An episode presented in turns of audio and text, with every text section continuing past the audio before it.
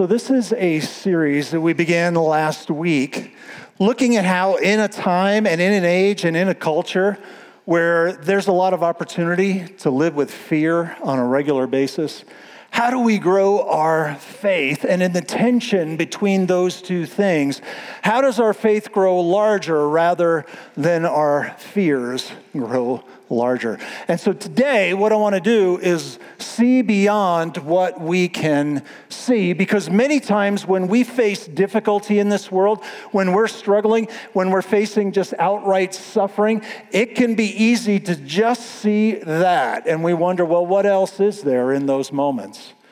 And there's something that the Apostle Paul experienced that helps us understand there is more than we can see, that we can see beyond what is just right in front of us. I want to begin with a picture of that. This image is called an autostereogram.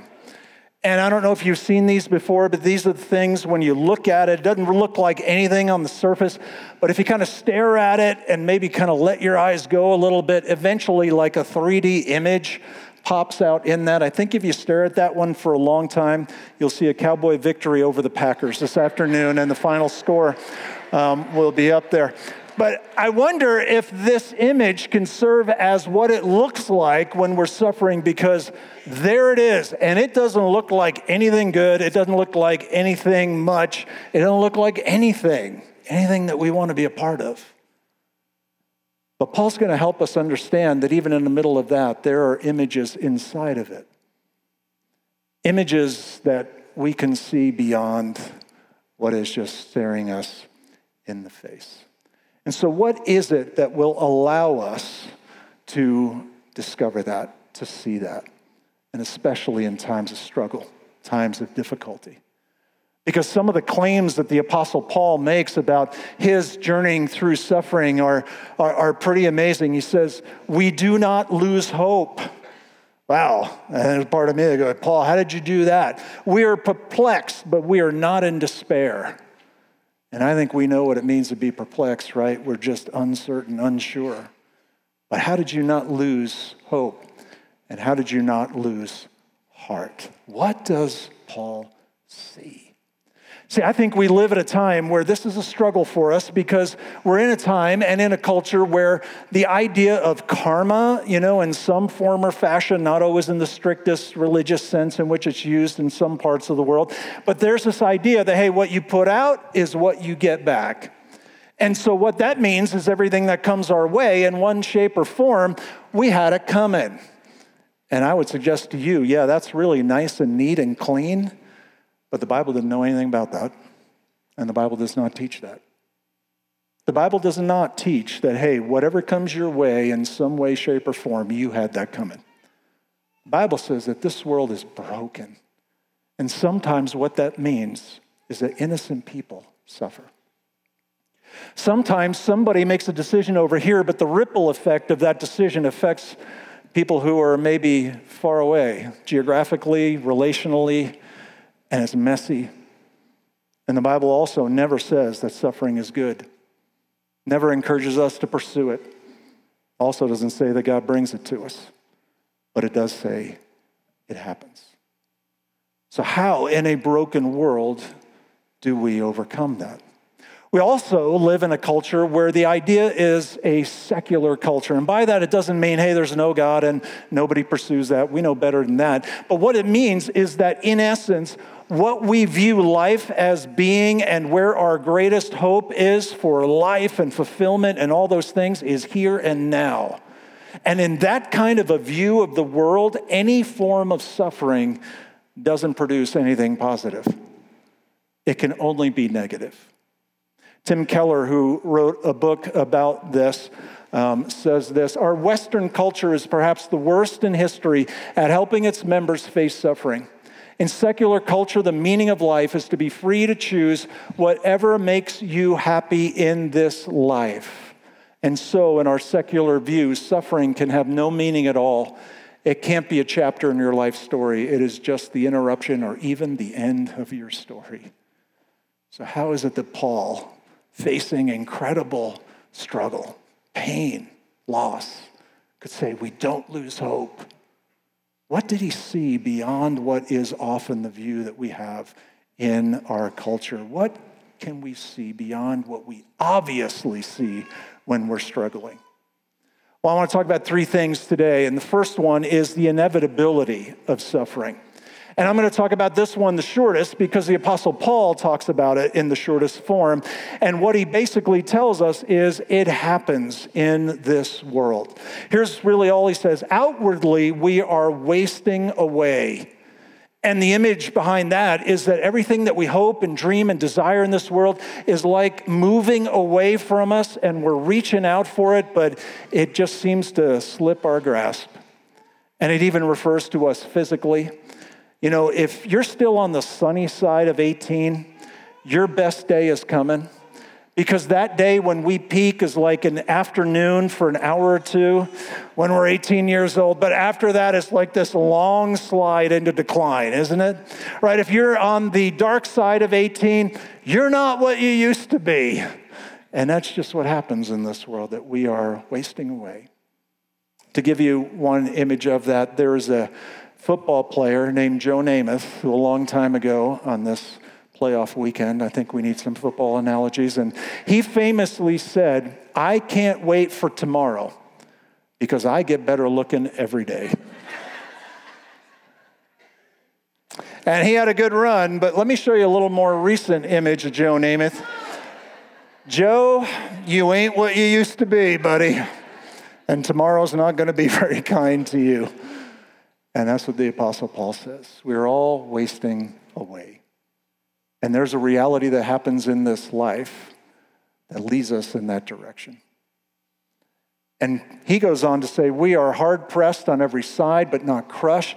We are perplexed, but we are not struck down. That there are so many ways in which he's facing difficulty, but he's not giving in to it. Hard-pressed, not crushed. Perplexed, not in despair. Persecuted, not abandoned. Struck down, and not destroyed. Paul, what did you know?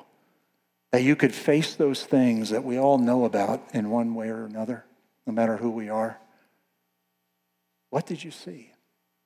And a real theme of this letter is that Paul is writing to people who are really questioning his authority, questioning his integrity, questioning his influence in their life, because one of the things that they were looking at is what we often look at this world at this time as well, where they said, Paul, you're going through all these difficult things. If God was with you, would you be struggling like you are? I mean, what kind of ways was Paul struggling? He told us about this, tells us a little bit later in this letter. He says, I was imprisoned unjustly. He was beaten. He was tortured. He's been on a couple shipwrecks. He's had people disown him, leave him for dead. And they were looking, you know, based on his circumstances in life, saying, hey, if God is with you, shouldn't you have protection? I mean, if God is blessing you and you're on God's path, shouldn't, you know, the road be made flat, and shouldn't you kind of live in a little bit of a bubble? And Paul's going to push back on that and say, no, not necessarily. In fact, it can even be validation of what God is doing when we face the inevitability of suffering, but we continue to press through. Secondly, the pattern of suffering. And what Paul does in this section is he shows us this principle of how God works when difficult things happen in a broken world. That there is from crucifixion to resurrection. There is from death to life. And there is from bad to good. And he goes one verse after another showing us and kind of playing off this idea of life and death. We always carry around in our body the death of Jesus so that the life of Jesus may be revealed in our body. Do you see death and life? And for him, the picture that he has in his mind, no doubt, is Jesus on a cross, the centerpiece of all human history, the event that is a defining moment that looked from the world's perspective like a loss, a defeat, and yet God turned it into victory because God then raised him from the dead. He suffered, but then he rose. And when we put faith and our hope and our trust in Jesus, our story gets woven together with his, and that same sort of pattern unfolds in this life of ours, that there is an inevitability to suffering, but God is at work even in those times, not bringing them, not saying they're good. Sometimes it's really hard and difficult, and yet God can bring good out of it. For we who are alive are always being given over to Jesus' sake, so that his life might be revealed in us. And there's that playoff between life and death.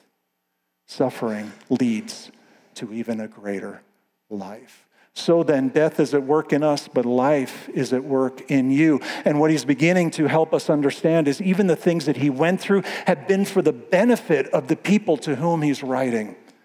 That maybe you would not experience what you are if those things had not happened. And so I didn't welcome it. I didn't pursue it. I faced some hard things in this life, and God has even used that in your life. And it's part of what you experience in your journey with him. And it is written, therefore I have spoken. But since we have the same faith, we all also believe. He's talking about how that movement, that principle of death to life. Now, I might push back at this time, and you might be in that same place going, well, that's great for you, Paul. It's nice that you could figure this stuff out and you would understand this bigger picture, but those of us who are in the middle of it right now, it just doesn't look all that peachy and everything. It just hurts. Can I suggest to you, Paul didn't instinctively just know this. Paul didn't have this from day one. He learned it. How do you know that? Well, he tells us about something in this very same letter. There's a famous phrase that's referred to as a thorn in the flesh. And I don't know if you ever heard that phrase. What does that mean? It's a metaphor. The flesh is often referring to our bodies. And a thorn, if you've ever had a thorn in your skin, you know that's not good. It hurts. And so when we say a thorn in the flesh, a painful body ailment. You know, there are probably 100 PhDs that have been written on Paul's thorn in the flesh. And do you know what it is? We don't know. We don't know. It's still a mystery, but we know that he suffered. We know that he struggled. And here's what he said. And I prayed over and over again to God to remove the thorn in the flesh, but he didn't. And then he prayed again, God, remove it. And he didn't. And he prayed again, God, remove it. And he didn't. So Paul was just like us, that when it hurts, and that's what we see in front of us, he went to God and asked God to change it, but God didn't. So what is God doing in that moment? Here's what Paul's takeaway, again, something learned over time, is that God's grace was sufficient for him. Paul says, I learned that. And so when he gives us this principle about things moving from death to life, it is born out of his own personal journey, an experiential learning, a pattern of suffering, crucifixion to resurrection, death to life, bad to good. You might ask, well, is there somebody in the last 2,000 years maybe that can help us understand this too? Let me show you a picture of somebody named John Perkins, and I think he can help us. A little more recent. 1960s and 70s. He grew up in a poor situation in the Deep South in Mississippi. His parents were sharecroppers. His mother died of starvation when he was just an infant. His dad left the family later on. He was raised primarily by his older brother, Clyde, who went on to become a decorated World War II veteran. And Clyde was his hero and really his mentor until one day Clyde was shot by police and died in John's arms. That experience placed a deep-seated hatred. Hatred, especially toward white folks in the Deep South who had done that. He moves to LA a little bit later, and he winds up becoming a follower of Jesus as a part of a small group. And he decides to enter ministry, so he's going to become a pastor. And he pastors there for a while, and he's praying to God, you know, God, what do you have for me? And he says, I believe that God was calling me back to rural southern Mississippi to minister in the very place where my heart was broken and my hatred was fueled. So he goes back, and he one day, together with some of the people from his church, they go to a courthouse because they want to post bail to a couple students who were arrested after a protest. And there at the courthouse, he is attacked by a group of people, beaten savagely. There's a giant head wound. He passes out and wakes up after hours of being out, and they make him mop up his own blood before they turn him loose. But he says that something happened when he was laying there recovering, coming to from his wounds. These are his words. An image of Christ on the cross filled my mind. This Jesus knew what I had suffered because he had experienced it all himself. But when he looked at that mob that had lynched him, he didn't hate them. He loved them. He forgave them. It's a profound, mysterious truth. Jesus' concept of love overpowering hate, but I know it's true because it happened to me. On that bed full of bruises and stitches, God made it true in me. He washed my hatred away and filled it with a love for the white man in rural Mississippi. And on the other side of that experience, he went on to have an impact far beyond what he had before. And people from all parts of the culture, both sides of the political aisle, all had respect for this man. Why? Because of what he had gone through and how he came through it. And his impact lasted the rest of his days. There was something that happened in the middle of suffering that changed him and was used for good. What happened to him was not good. But what God could do in a bigger picture through that was good. What does that mean? That with God, there is a purpose in my pain. Again, that God doesn't bring it, and God never says it's good. But God is so big and so awesome and so strong that he can bring good out of it. And notice what he goes on to say next, that all of this was for your benefit. And so he's seeing that part of it is, even though I struggle, there is a positive aspect of it that goes beyond just me. One more example of somebody more recently. This image up here is a man named Reynolds Price. He was a professor at Duke University teaching literature, and he contracted spinal cancer. And he survived the cancer and the operations that came along with it, but he wound up being a quadriplegic. Well, one year, there is a student there who is on his way to a medical degree who also contracts cancer, and the cancer is progressing and not getting any better. And that student says to the professor, how can you basically still follow Jesus when your prayers have not been answered, when it didn't turn out, as good as it possibly could have? This is what Reynolds Price wrote back to that student in a book called In the Fire. If you survive this ordeal, you're certain to be a far more valuable medical doctor and a far, far more valuable person than you ever would have been otherwise. What did he understand?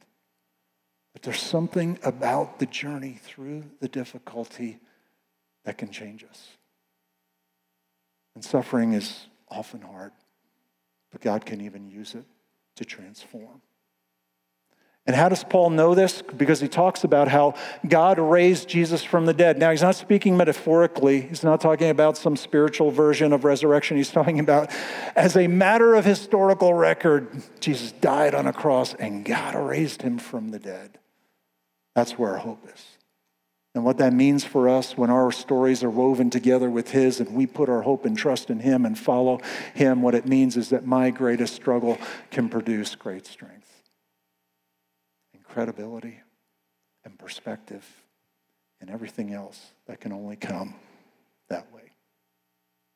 So it's inevitable. There's a pattern to it, but then finally there's a future of suffering.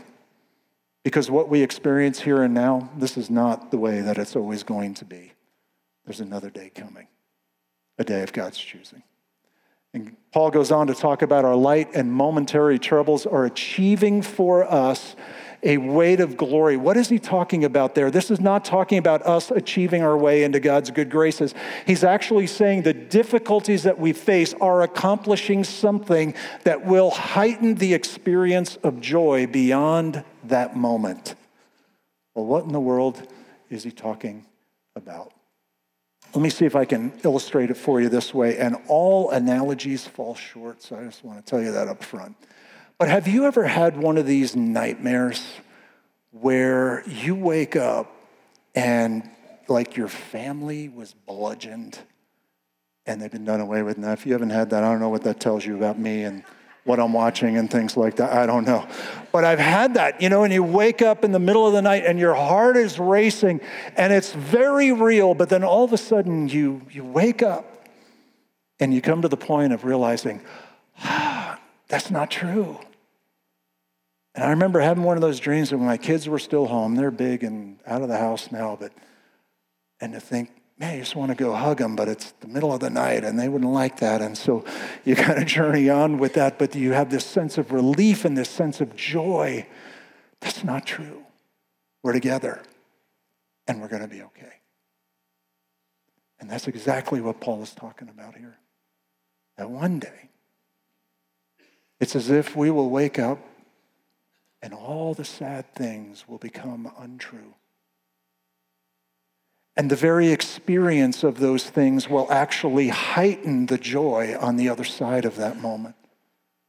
And it's even because of the nightmare that the joy is only exceedingly greater. I don't know if the name Fyodor Dostoevsky means anything to you. He's a Russian author over 100 years ago. In The Brothers Karamazov, he has this scene, and I think he's talking about the same image, the same idea.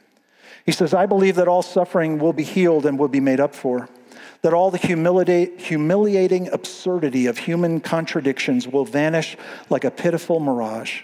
In the world's finale, at the moment of eternal harmony, something so precious will pass.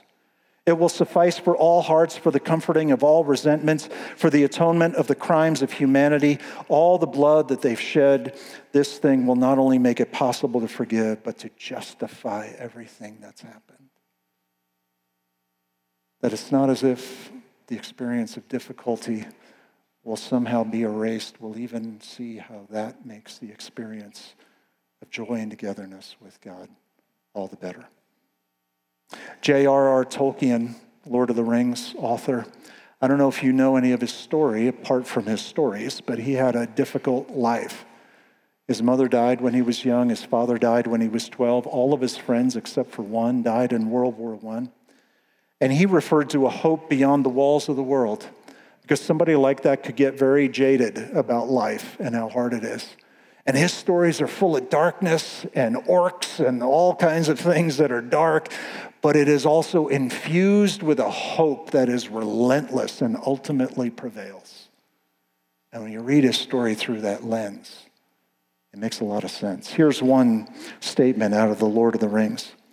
The minstrels sang to them until their hearts, wounded with sweet words, overflowed. And their joy was like swords, and they passed on and thought out to regions where pain and delight finally flow together, and the tears are the very wine of blessedness. What did he know? He knew what the Apostle Paul knew. He knew 2 Corinthians 4. He knew that it's inevitable, but he knew there's a pattern, and he knew there's another day coming. There's a future. So what does Paul encourage us to do? So fix our eyes, not on what is seen, but what is unseen. And fix our eyes is a statement of conscious choice. It's not that we just randomly are clicking around on our TV and just stop at a random place. But it is make a choice of what we will choose to see. And to remember that on all of our days. You know, there's somebody that when I came to this church back in 2004, he was on staff member here. And we worked together for several years. About 3 months ago, when he left the staff, we would get together for lunch on occasion and just enjoyed chatting. 3 months ago, he was diagnosed with a brain tumor. And things didn't turn out well. And last night, he passed away. And I got a text from his wife about 11:35 that I saw early this morning. And I love her words. And again, I would ask you, what does she know? She said, Mike is free. He is home. Are those nice things that we say to each other when times are really hard? Or just like Paul, is that anchored in real events in this world of ours? That the story is not over. Here's something we like to say around here, and I think it is so true and important for us to remember in times of struggle and suffering. If it hasn't ended in joy, it hadn't ended. And it's still happening. The journey continues. The story is to be continued. But God will have the final word. One more football analogy on this day here. And maybe, I know we've been talking about some heavy stuff here, so this is from 2022, third quarter score, 33-0. And I'll just mention any fans of these teams in the room, neither one are in the playoffs, okay? So pipe down. But 33-0. The final score, 39-36. Biggest comeback in playoff history, or in football, NFL history. You know what that helps us understand? That maybe the halftime score, or somewhere along there, that score is one of the most meaningless statistics in all of sports. You know what matters? The final score. And if it hasn't ended in joy, it hadn't ended. And we might be in the first quarter, we might be in the third quarter, but with God, we win. We win because He won. And He will have the final word. Would you bow your heads together with me? God, thank you for who you are. Thank you for your great power, your great love, your great grace to us. And God, in a world that so often is broken and leaves us asking why and how could this be? And God, would you take this away? God, may we anchor our hope to a God who has the final word. And God, in this world, help us to know that it's inevitable, that we'll have hard days. Help us to see beyond the pain of the moment, the struggle of the moment, the difficulty of the moment. And God, help us to know that our hope is an ultimate and eternal hope that is found in you. And thank you for the love you give to us. Thank you for the difference you make to us. Thank you that we can offer words of hope even when someone that we care about passes away. And that's not nice words to soften the blow. It's something anchored in the reality of a God who left heaven, came to earth, and made a way for us to belong to you. And so thank you for so much that you have accomplished on our behalf. May our hope ultimately be in you. And we ask and pray all of this in Jesus' name. Amen.